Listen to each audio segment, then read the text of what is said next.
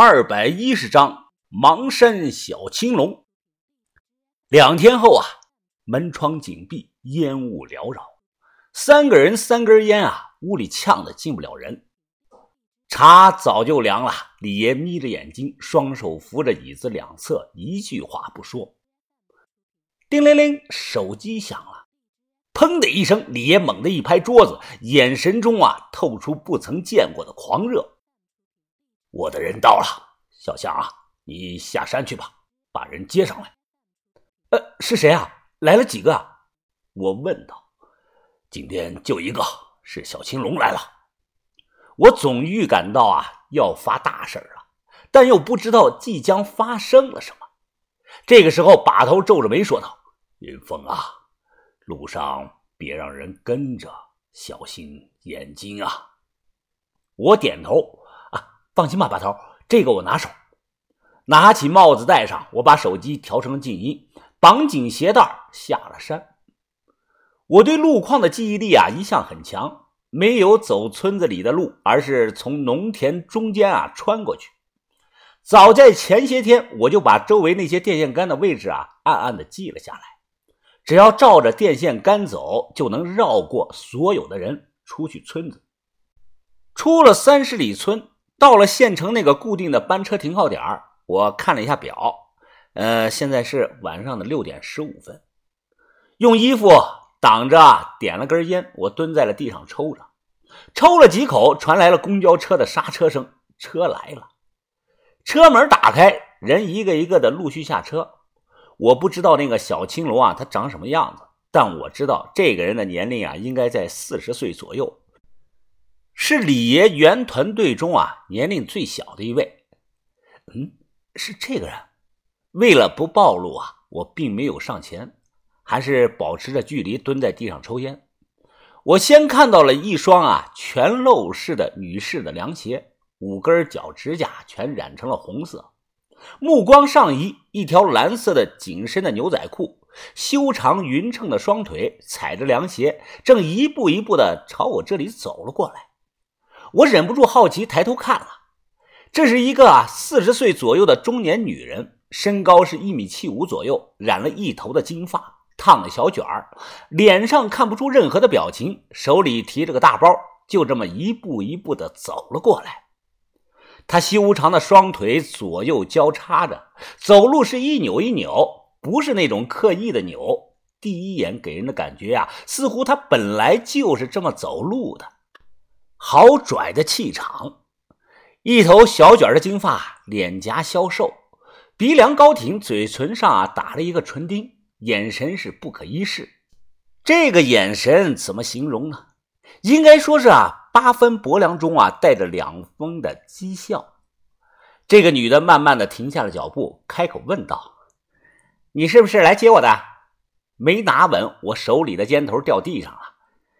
你你你就是小青龙啊！完全出乎意料，我是真没有想到把头和李爷口中的小青龙竟然是个女的女炮工。他突然把包扔给了我，我下意识的伸手接住。这个包很沉呐，分量最起码有五十斤往上。他笑着说道：“哈哈，小子，幸亏你接住了，要不然啊，这附近的人都得出事啊。走吧，拿稳一点啊。”他超过了我，继续拽拽的走在了前头。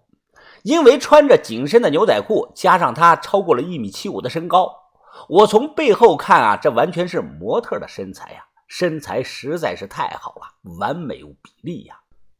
男的在路上看到美女啊，总会下意识的拿自己身边的人来比。我也是个俗人，不过啊，这一比，目前我认识的好像还真没有人能比过他。你不带路啊？哦哦哦，来了来了！从短暂恍惚中回过神我赶忙快步的跟了过去。呃呃，小青龙姐姐，呃，你渴吗？我这里还有瓶水。他回头问道：“你今年多大了？”我说：“我二十左右吧。”他摇摇头说道：“小青龙不是你能叫的，你没那个资格。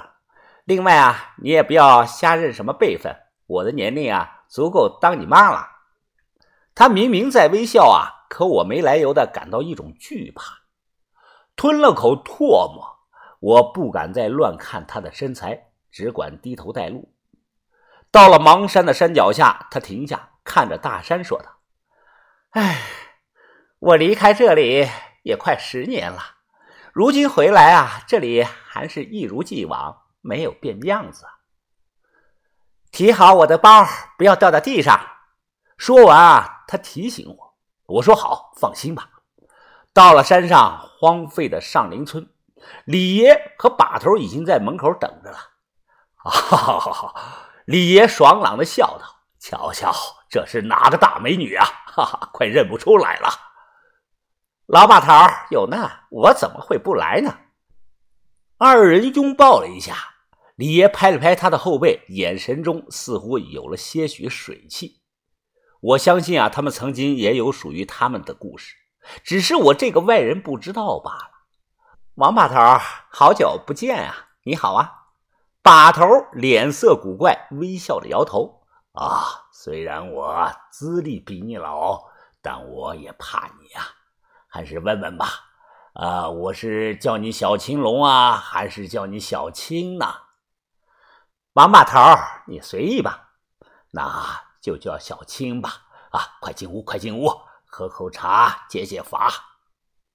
一道下了那个地坑药，把头啊亲自给这个女的倒茶。他端起来喝了一杯，直接开口问李爷：“把头啊，我们要对付谁呀？我准备一下，让他碎成三百块吧。”你还没变啊，还是老样子。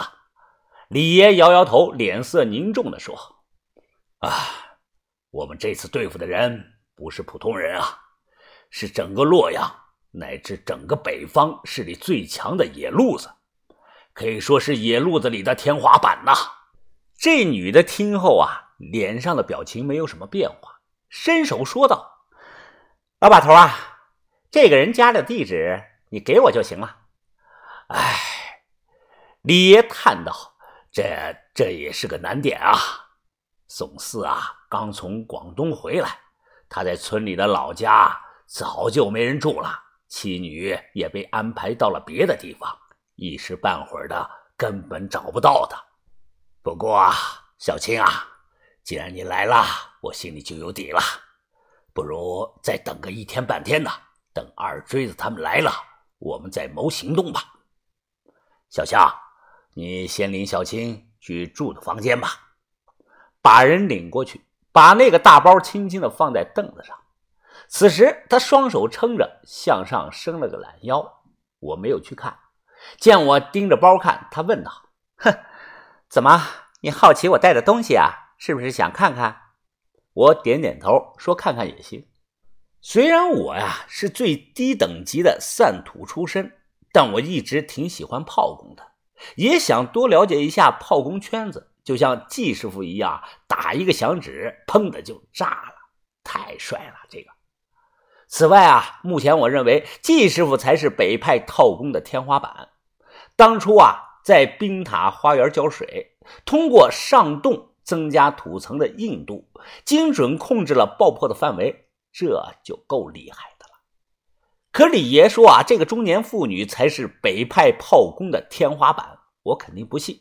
我站在季师傅这边，回过神来，只听到他说道：“行啊，你靠近点初次见面呢，倒是可以给你看几样好东西。